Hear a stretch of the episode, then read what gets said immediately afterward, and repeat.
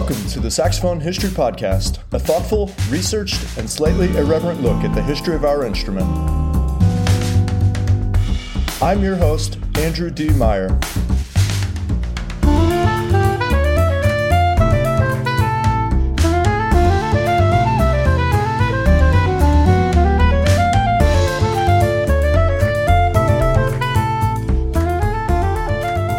My guest today is Erika Durham, and this is kind of a follow up episode to the one we did recently on Elise Hall.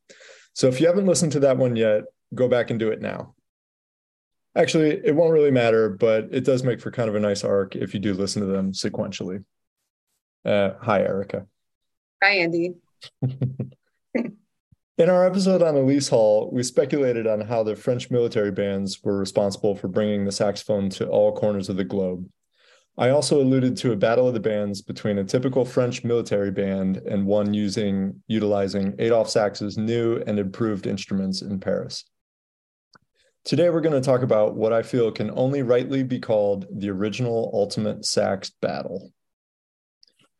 Ooh, I like the way that sounds. Yeah, ultimate sax battle. I feel like it's also like the title of a future um, reality TV show. Yeah, like when they run out of like uh like slutty island things, it becomes like totally. so this is never happening. well, I don't know. I don't know if that would be more or less interesting. Probably not. Yeah.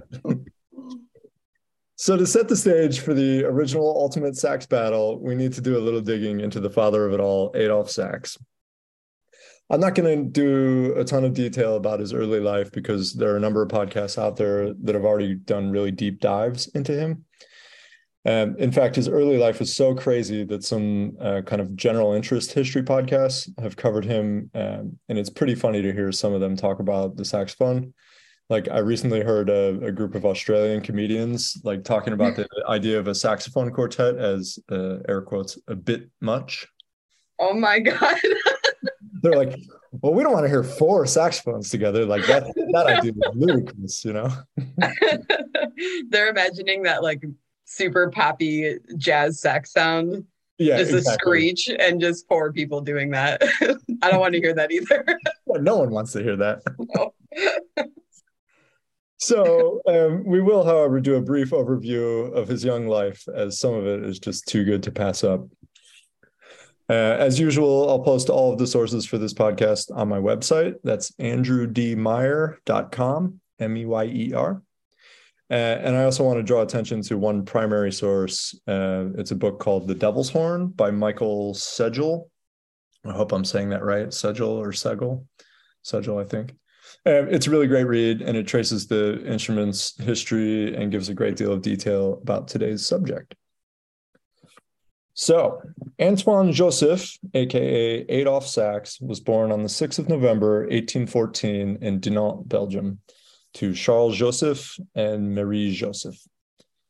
His father was appointed as Belgium's chief instrument maker, and young Adolphe practically grew up in his father's workshop. By the age of 15, he had made two flutes out of ivory, uh, which was something that was considered very difficult to do at the time, and entered them into competitions. Adolphe had two nicknames around town, Le Petit Sax, and mm-hmm. one more indicative of his disaster prone nature, Le Revenant, or the Ghost Child. Whoa. Yeah. Okay. I I don't really know anything about him, so this is like all oh, new cool. to me. Yeah. this is this is gonna blow you away then. So throughout his childhood, Adolphe suffered a series of somewhat spectacular accidents, leading his mother to say, quote, the child is doomed to suffer. He won't live. Unquote. Wow. That's his own mother. she doesn't even believe. She's like, he's not going to make it. he's not going to make it. He's a disaster. so at two years old, he fell down a flight of stairs, hitting his head on a rock, and was left unconscious for a week. The following what? year, yeah, the following year, he nearly poisoned himself in his father's workshop when he quickly downed what he thought to be milk, which turned out to be sulfate of zinc.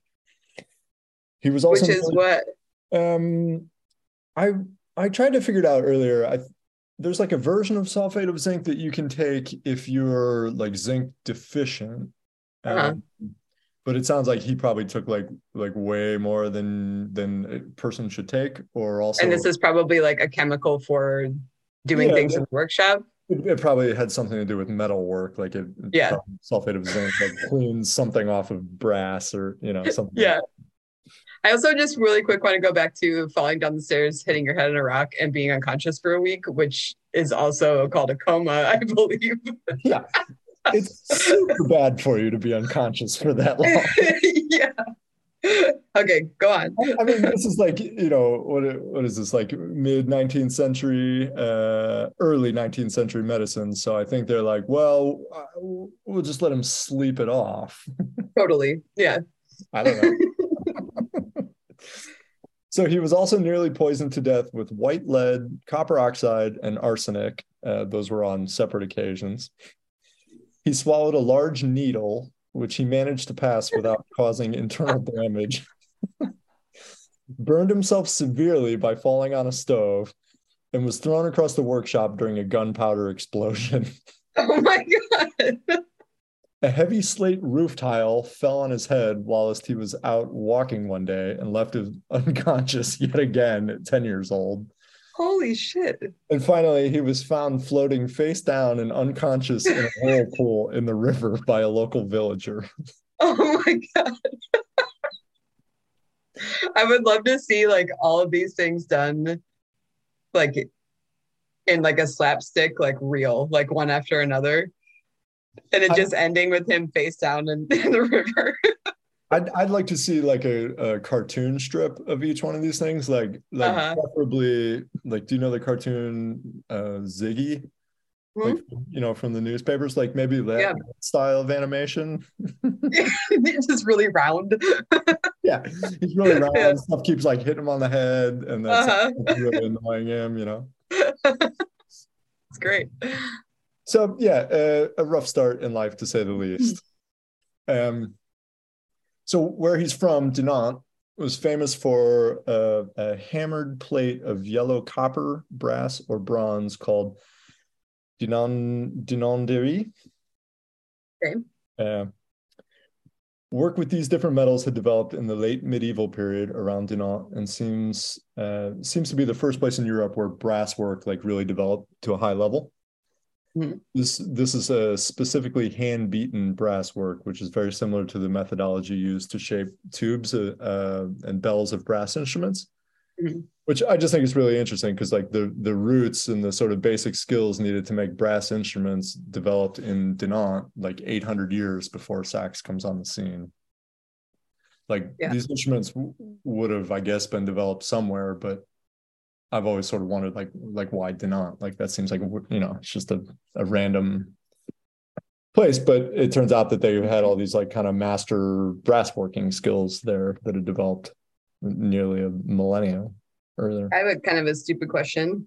Yeah. Um, where does brass come from? Is it something you make, or is it something you mine, or uh, brass. Oh yeah, this would be a good one for listeners to leave comments. Uh, correcting. Right. That. Yeah. Just let them do it.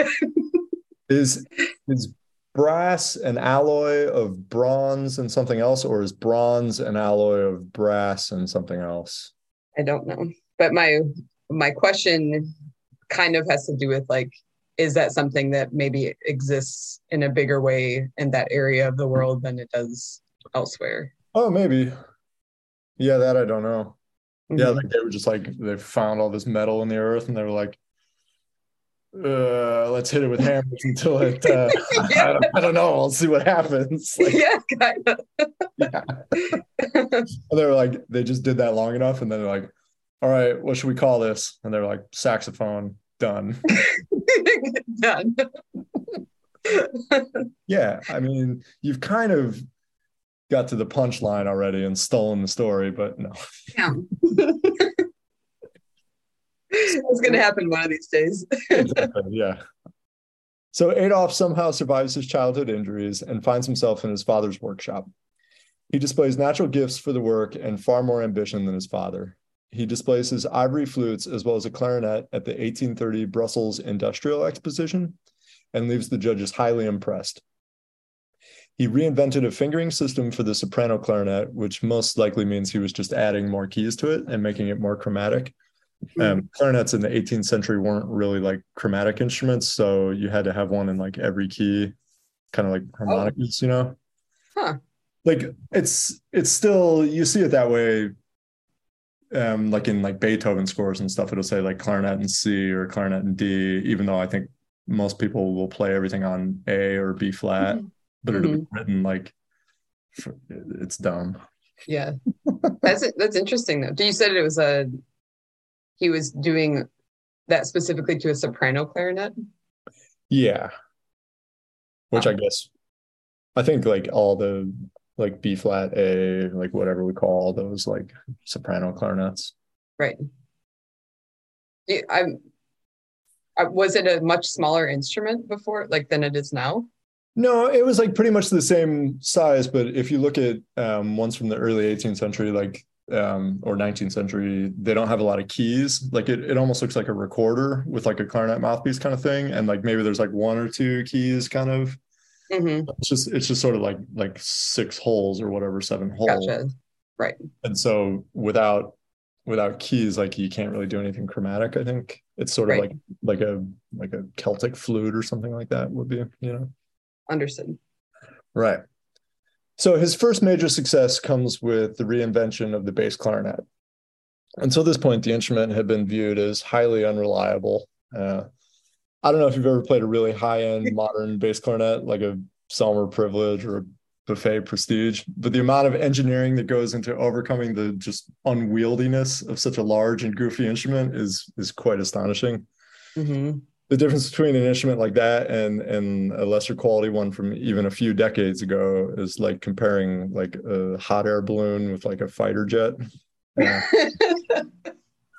That's an instrument I've never played, but I have witnessed people getting very fucking pissed, like in the process of It's- trying to play this instrument. it's like a just really wonky and and yeah like modern instruments just have like all this stuff that like corrects all these things automatically for you. It's like a, Right. a computer made of wood and silver or something but Yeah, so like before he comes on the scene like the bass clarinet's just like i don't know it sounds like it's a nightmare. It's just Right. it's like it's useless. So his invention takes off all over europe and and people really begin to take notice of uh, not just the instrument but of the inventor ironically even though sax is coming into prominence all over europe and getting all this great recognition from clarinet players he's feeling kind of bummed out because the judges at the belgian expositions keep refusing to give him first prizes it seems everyone knows he should be winning the first prizes because his instruments are, are just like so much better than everyone else's.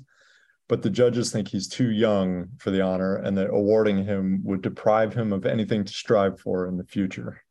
wow. Yeah. Wait, so how like what age range is he when this is happening? When he's too Um, young? I, I think he must be like late teens, early 20s. Gotcha.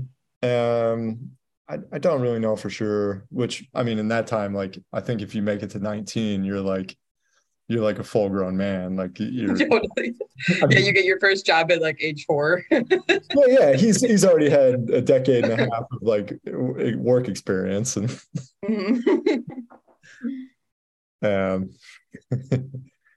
so the story is that Sax was preparing to exhibit the very first saxophone at an exposition in Belgium when one of his rival instrument makers sees it, and in a fit of jealous rage, he just kicks it across the room. He just boots it, Wow. damaging it so badly uh, that it was unable to be displayed.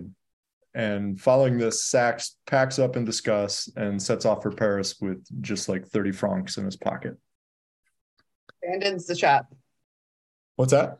He abandons the shop. He abandons it. I'm I'm done with with Belgium. so anytime you read stories like these about Adolphe Sax, and there are loads where people try to assassinate him, blow up his workshop, smash his instruments, and just generally wreck his life, Yeah. there never seems to be any account of reprisal. Michael Segell describes him as brash, arrogant, handsome, with a lush, full beard and bedroom eyes. I love that. Adolphe Sax was the embodiment of the fiery 19th century romantic. Sax is quoted as saying, In life, there are conquerors and the conquered. I prefer to be among the first.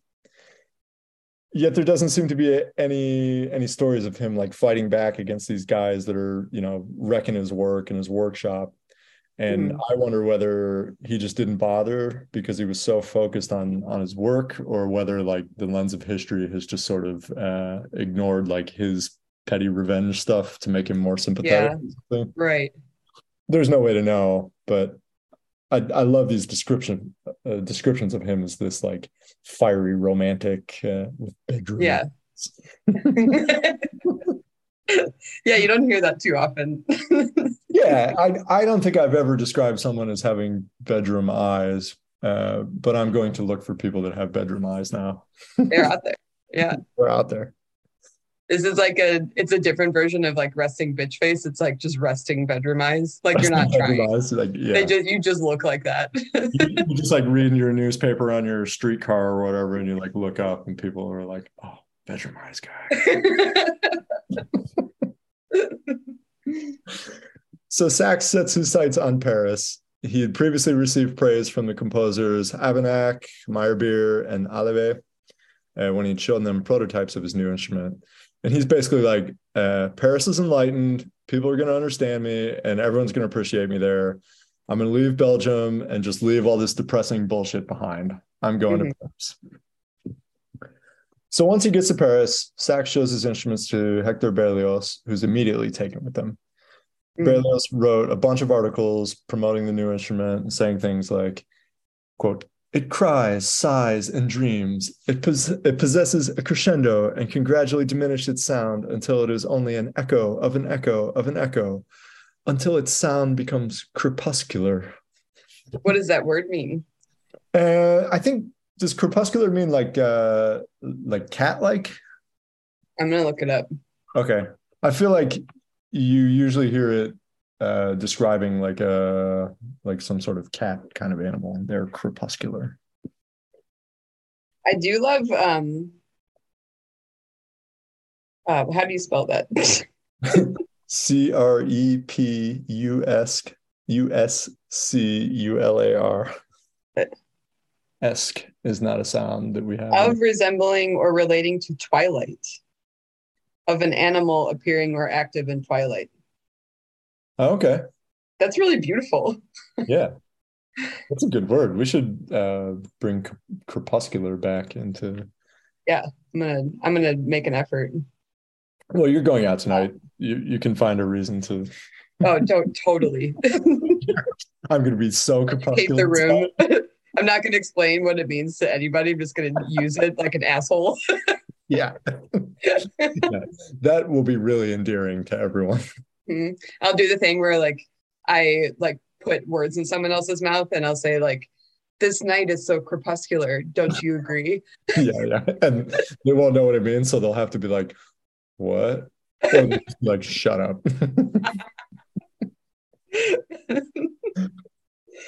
so so Berlioz is also the one who actually names the saxophone. Uh, he calls it le saxophone and Sax, being somewhat of an egomaniac, just loves it. And he's like, cool, it's called the saxophone. That's good enough for me. Um, I sorry to go back to this, but how did his last name become Sax instead of Joseph? Um, his his dad's last name is Sax. His uh oh yeah, I missed that. I thought you had said that his he was I born. Maybe, in... I, maybe I just uh, left off his his last name. Mm-hmm. Yeah. So that's the, his born name is yeah, that's his his family name. And actually, interestingly enough, he so he has a bunch of kids later in life. I think he has like five kids, five or six kids, and he refuses to marry their mother. and he's just like a total like anti-establishment guy. Uh-huh. Refuses to marry their mother, and he refuses to give them his name. Huh. Which I don't I don't know how that works. Like if you're a kid and you're just born and like your dad's like nope you can't have my name so i like what name do you have i think when you're born your parents can name you whatever they want i think i mean maybe it has to be one of their last names i don't know oh but so he just he just he just refuses to give his kids his name until I think one of his daughters like wanted to get married or something, and then he was like, he was like, okay, you can be called Sax now. Wow. That's like it's so such a particular thing too. It's so weird. it's, it's really weird. I love this dude. yeah, yeah, it's like a good thing going on. Mhm. So, in the early part of the 19th century, French military bands refused to hire professional musicians and were really poorly funded, uh, making them drastically inferior to their Prussian and Austrian counterparts. Mm. When Austria and Poland finally defeated the last of the Ottoman invasions, they took a bunch of exotic instruments from the Ottoman Janissary bands that accompanied troops on their military campaigns as part of their victory spoils. These included uh, a lot of percussion instruments like cymbals and bells, as well as oboe, an oboe-like instrument called the urag, urag, and a cutting horn called the burr. Mm. Uh, the idea behind these bands was that they're so fierce sounding that they could sort of like whip troops up into a frenzy for battle. Mhm. An article in L'Illustration described the rank amateurnish of the French bands by saying, Whoever heard an Austrian or Prussian band surely broke into laughter upon hearing a French regimental band.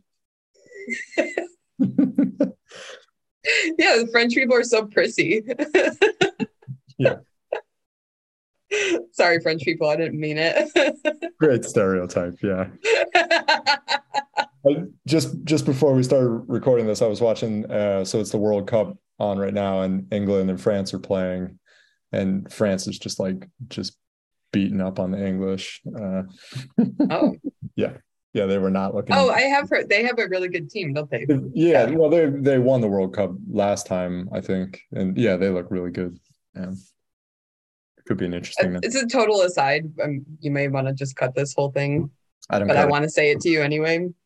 There, I just listened to something about the about the French football team All right. because it's an incredibly diverse team and France has a lot of issues like many other countries uh, with their their French identity and like what that means. And if you if you were born there but you're not uh, like many generations established and like are you French or are you not? And I guess their their football team is making um the idea of like having ownership of Frenchness like much more widely accepted Yeah. if you are like not just a white person who has had like you know many generations behind you in that country it's just kind of cool like it- the, the way that it's like having a positive effect on their culture I've I've heard a bunch of stuff about that this week as well, and that's a big issue here in England as well because it's it's the same sort of thing. Like a lot of a lot of these players that are on the national team like come from um, you know formerly like colonized areas or whatever, right and same thing with the French team. And it's like, actually, I, I was thinking this was kind of a sad thought, but earlier today I was like, you know, whatever happens in this match, like, I hope this doesn't happen, but it seems likely that one of the countries will be hurling some pretty horrible racial abuse at, at the black players on the losing team. You know, whether it's whether it's here in England or in France, right because that seems to be what happens every year um, Mhm. in these international things. Yeah, it's a bummer. Yeah. anyway sorry Uh, no, that's good stuff. So yeah, so these French bands, uh, notoriously lousy, and Sax, perhaps uh, noting this disparity as an opportunity, sets his sights on the French military bands as an outlet for gaining some acceptance for his new family of saxophones, as well as his own uh, improved brass instruments. Basically, Sax thought he could improve the quality of these bands because his instruments sounded so much better and so much louder than the ones they were already using. Um, in addition to his saxophones, he also developed some instruments, such as uh, one called the saxo tromba, which was uh, designed to be played easily whilst riding a horse. love it Yeah, it's one of the criticisms I've always had of the saxophone is it's very difficult to play, you know, on horseback. i can't believe many times yeah, not just for the player, but also like you know, the bell is like right in the horse's ear, which is like really annoying for the horse. being like you know notoriously calm and cool uh, animals. exactly. yeah. So in 1844, Sax sends a letter to the French war minister describing how he would reorganize the French military bands. He claimed that the piccolos, clarinets, and oboes, which were considered melody instruments, were no good for outdoor performance. Likewise, the ophicleides and bassoons uh, were also what he termed fair weather instruments and therefore not suitable to military use. Mm-hmm. It seems kind of, What's that? I agree with him. Yeah, yeah. It, it seems ludicrous now, but apparently it was quite common to be just marching about in the rain while playing the bassoon. Crazy. Like that's insane, right? I mean, it's funny. This this whole conversation is funny to me because when I was in high school and I played saxophone, mm. and when it was marching band time, every person who played a woodwind instrument would bail on that instrument, and we all played brass instruments. like I played the baritone, and like people oh. would play like mellophone or play trumpet or trombone, who were like in normal circumstances were like clarinet players or saxophone players. Yeah because you didn't I like A, it was nerdy to play the saxophone in marching band. And B, which is just like marching band. it's so yeah, that's like there's just so many layers here. And then B, if it is at all wet outside, it's much more difficult to play a woodwind instrument, period, much less a bassoon or an oboe. Totally. You know? Yeah. So, but I just love it. Like that's my context in life for this. And like what he's doing is saying, like, you got to put the bassoons inside and play the saxophones outside. Yeah, yeah. you got to get rid of the ditch the bassoons, man. Bring the saxophone yeah. out. yeah. Pedal black, yeah. um, yeah, actually, like I um when Queen Elizabeth died this summer, I was like watching the funeral, and they had like there were like sure enough a bunch of bassoons were like marching around like in Westminster or whatever, like down by Buckingham Palace. Oh shit! Yeah, and I was like that just seems dumb. Like, I mean, totally. it was a day or whatever, but it's just odd. Uh, yeah. yeah. I, I guess I wasn't even really aware that you could like play a bassoon standing up. Yeah, I'm I'm like just thinking about does it have like a harness around the waist that it like has it's like held by a cup in the bottom or something? I, it must be like a, like a neck strap kind of situation. Yeah. I like my idea better, but yeah, yeah. I think they just like yeah, they somehow attach like half a chair without the legs to you, so you have to walk around with this chair strapped to your back, strapped to the chair. Yeah.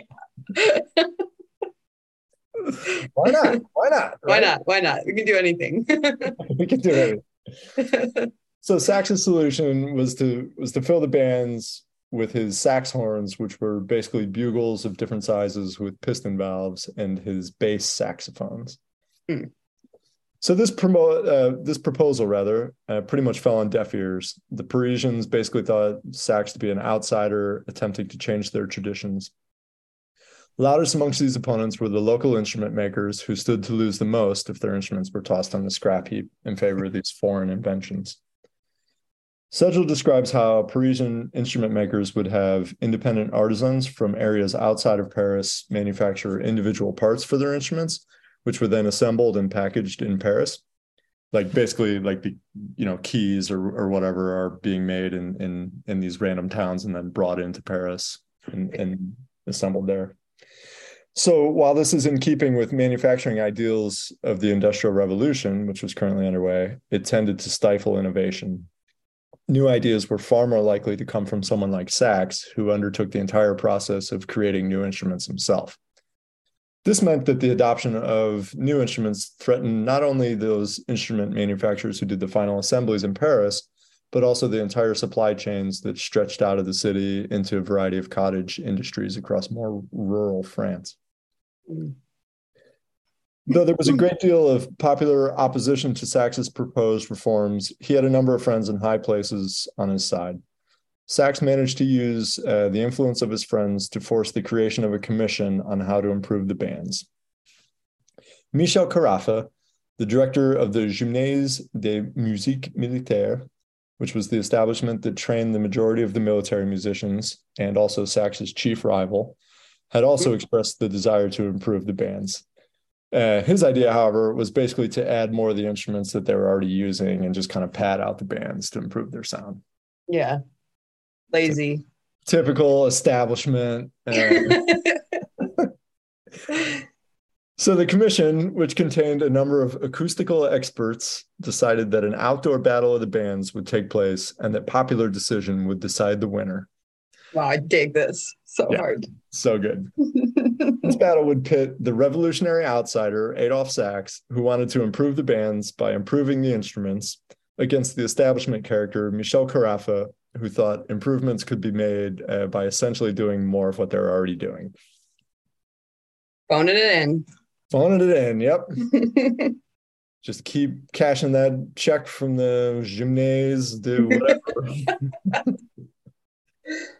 The event was to take place on the 22nd of April at the Champ de Mars at the École Militaire, which is now the grounds surrounding the Eiffel Tower.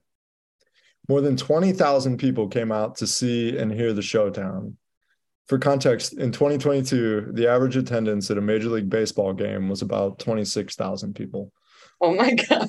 so imagine a Major League Baseball stadium full of fans watching a competition. freaking nerds. yeah, totally. Well, I mean, what else was going on? Like nothing. like, uh, like trying to get the coal soot off of your face. Uh-huh. like. I don't know. Churning butter. Churning butter, yeah. Just miserable. So Sax and Carafa had agreed that each of their bands would have 45 musicians but on the day, someone bribed seven members of Sax's ensemble not to show up, including the two bass saxophones, a critical component of his improvement. Undeterred, the feisty sax grabbed two of his instruments, possibly including one of his B flat bass saxophones, and entered the fray. Hmm. The format was that each band should play a piece chosen by the commission in the first round, followed by a selection from each band leader in the second round. After the first round, the crowd erupted and overwhelmingly chose Sax's band as the victors and demanded to hear more from the novel group. Even though the bribes had reduced the size of Sax's group, his instruments could be heard throughout the assembled crowd, which would have stretched quite far back through the parade grounds, while Carafa's group only managed to be audible for the first several rows of spectators. So you have to imagine this enormous crowd surrounding the bands, and there's no amplification, there's no like like grandstands or anything. It's basically right. just like 20,000 people standing in a field, like in a circle around two bands. Right. So That's I, wild. I, yeah. Like the sound would just, you know, it would dissipate quite quickly. So like, I wonder if people in the back, like even heard the other guy's band or if they're just like, thought they were just standing around like waiting for some entertainment to happen and finally uh-huh. Sax's band comes through and they're like well yeah like we can yeah. do something yeah yeah So, with the popular victory, the commission agreed that Sax had won, mm-hmm. and several months later issued a report which recommended the addition of Sax's baritone and bass saxophones, as well as his sax horns, into regimental bands. Sax had finally won the adoption of his instruments, as well as critical and popular acceptance. Acceptance. Once these new instruments had been worked into the French bands, the newly invigorated ensembles were winning first prizes in competitions. The Prussian military followed suit, asking Sax to inject its once proud ensembles with his revitalizing inventions. The E flat baritone saxophone became the most popular and was adopted by Spanish, Italian, and Hungarian military bands. These militaries were responsible for the instrument gaining international exposure as they took it all over the world in the next few years. According to Segell, the saxophone was recognized as the sound of modernity and independence, an instrument that gave voice to the common man whose creative spirit was being stifled by the depersonalizing forces of the Industrial Revolution. Hmm. He also goes on to point out that the saxophone was a major part of virtually every musical development in the 20th century, including big band swing, bebop, R&B, rock and roll, and and all the pop music like through the 80s. And mm-hmm. And it's interesting to me that uh, that Segell notes that the saxophone was perceived as an instrument of the common man when it was invented, since in many ways it, it's still found much more commonly in popular settings and and still really hasn't been adopted into the orchestra in the way that its inventor Right. desired. So winning the Battle of the Bands and the contracts to produce instruments for the various military bands didn't mean automatic acceptance of the saxophone. Since this change of instrumentation meant a lot of instrument producers would lose their work, many of them banded together, forming a group opposed to Adolphe Sax called the Association of United Instrument Makers. Their main tactic was to tie him up in court, basically with spurious lawsuits designed to bankrupt him. like one, it's just so petty. Uh, One example, like the association steals one of his saxophones and scratches off the serial number and like just claims it as their own. And so they're like, they're like, no, we made this and you stole our idea. And like, yeah, like they know that they know they're not going to win, but they just keep doing this stuff because like you know it means that he has to show up to court and like pay a lawyer and, and whatever. Yeah. And there's like Yeah. of them together versus just one of him. So Yeah. they, they can like string it out for a lot longer. So for the rest of his life, is caught up in various battles, schemes, and and outright violence against him and his work. Following King Louis Philippe's deposition in 1848, saxophones were removed from military bands as one of the first actions of the new republic. However, when Napoleon III overthrew the Second Republic, assuming dictatorial powers, the first law he passed only two days into his rule brought the saxophones back into the bands. This oh, seriously? Yeah. But so these two people, like, all these fucking things could be happening in this country, and there's like all these. I imagine many, many, many much more important things going on, and they're like, my first is my first act, back in the band. or get him out, or get him back in. Mhm. Jesus. Yeah, so I, I I don't know I don't know what you know about Napoleon III. Um, he's he he was like a lifelong bumbler. Um, one of his first coup attempts, he he uh, he like kind of freaks out and just like shoots this guy in the mouth because he like he got nervous and also like they were all super drunk because they were really nervous. And he's, he's like a lifelong bumbler. But No, I didn't. I don't know that. yeah, That's amazing. yeah. Uh, I think he's the worst of the Napoleons, Okay. remembered as. So yeah, he's got this reputation as as being a real bumbler, but uh, bringing the saxophones back, that seems like real clear-eyed leadership to me. Absolutely. And first order of business. Yeah, yeah, It, ju- it cannot wait. real day one stuff. So ultimately, Sax was forced to declare bankruptcy three times and was essentially destitute at the end of his life. It must have been frustrating for the inventor to have his instruments received so well at the Battle of the Bands, only to end up battling his competitors who were totally unwilling to play fairly for the rest of his life. Mhm. In the Elise Hall episode, we spoke about her first teacher in Santa Barbara, who was simply described as a laborer, and we sort of speculated on why and. Mm. how this person would have come to be playing, let alone teaching the saxophone at the turn of the century in California, Right. and, and the role that the military bands likely played in bringing the instrument to that area. So, according to Segell, uh, French troops were posted in Mexico um, uh, because Napoleon III kind of bumbles his way into uh, invading Mexico. Basically, I, I think the deal was he uh, he like it might have been one of his cousins or something, or I think one of the Habsburgs. He was like, "Hey, buddy, like I want you to be the emperor of Mexico." And I think the deal was he he wanted them to like go mess around in Mexico so that like like you know their like their neighbors would be occupied or whatever, and like France wouldn't have to worry about fighting uh, Prussia or whatever. Oh my God. He's like, he's like, you go over and, and just fuck around with Mexico. I'll send a bunch of troops over there to like get your back. It's gonna be Uh-huh. cool. it's gonna be totally cool. it's to be great. The Mexicans like they just all they really want is like a German speaking king. That's like you know Mexico's like it's pretty cool, but they want a, a German speaking king. Like everyone tells me that over there. So you go.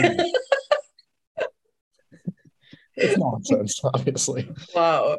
so he yeah so he sends a bunch of french troops over there and they they have french bands right french military bands so the saxophones over there and um uh, and that's like in the 1860s and so it quickly spreads throughout the region and and the saxophone finds its way to every urban center in america by the turn of the century which is like um you know the turn of the 20th century which is when elise hall is is just coming on the scene um, right.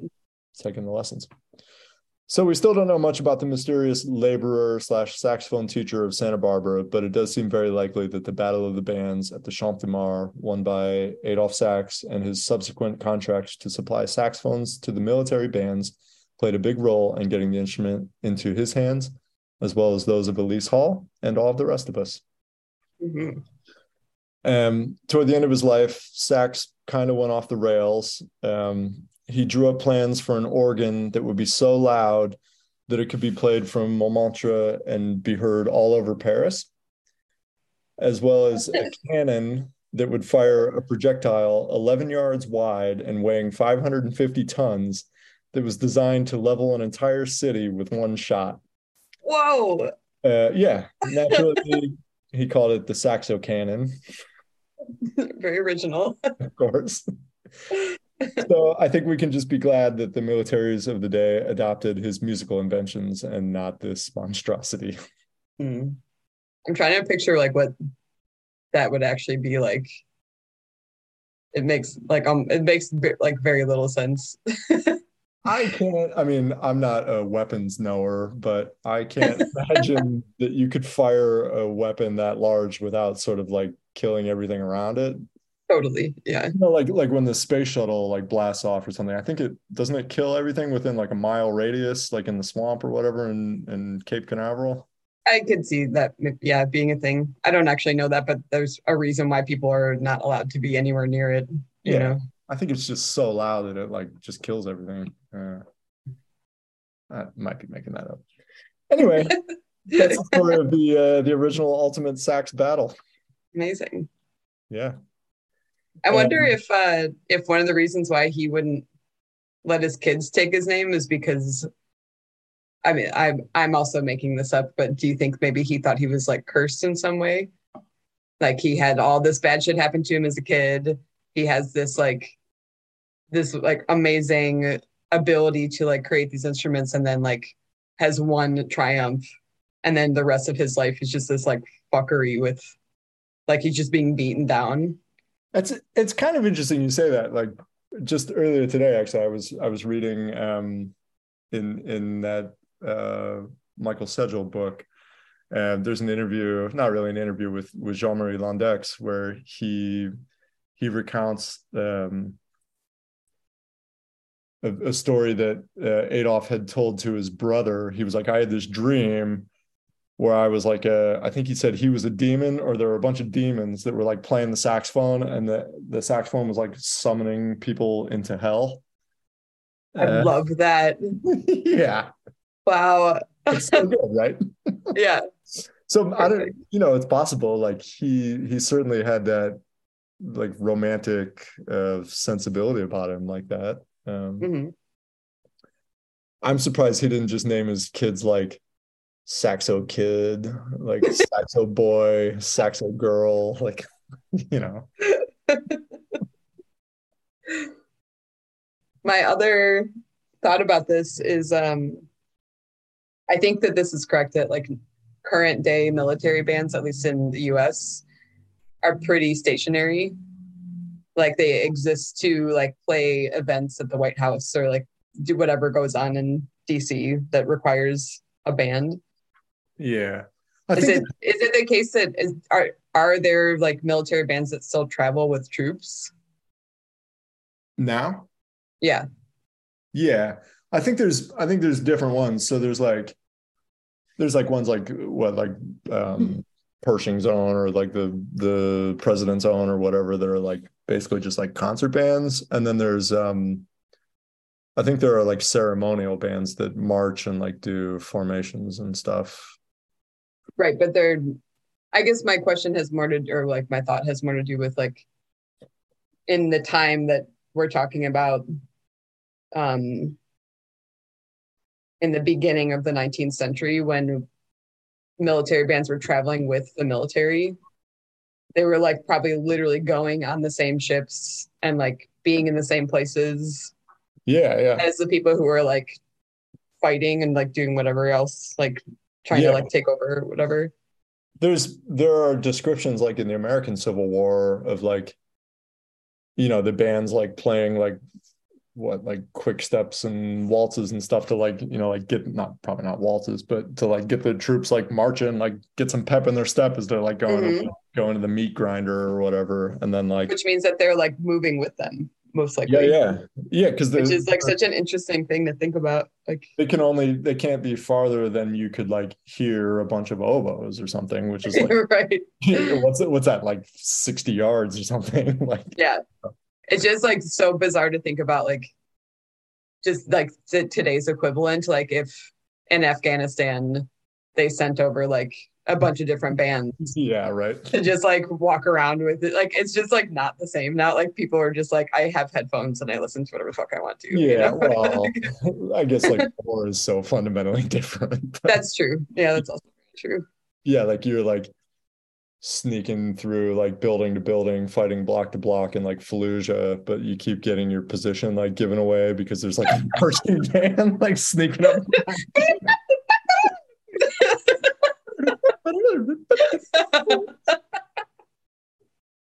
There's a big "Ah, laugh. Holy Not again.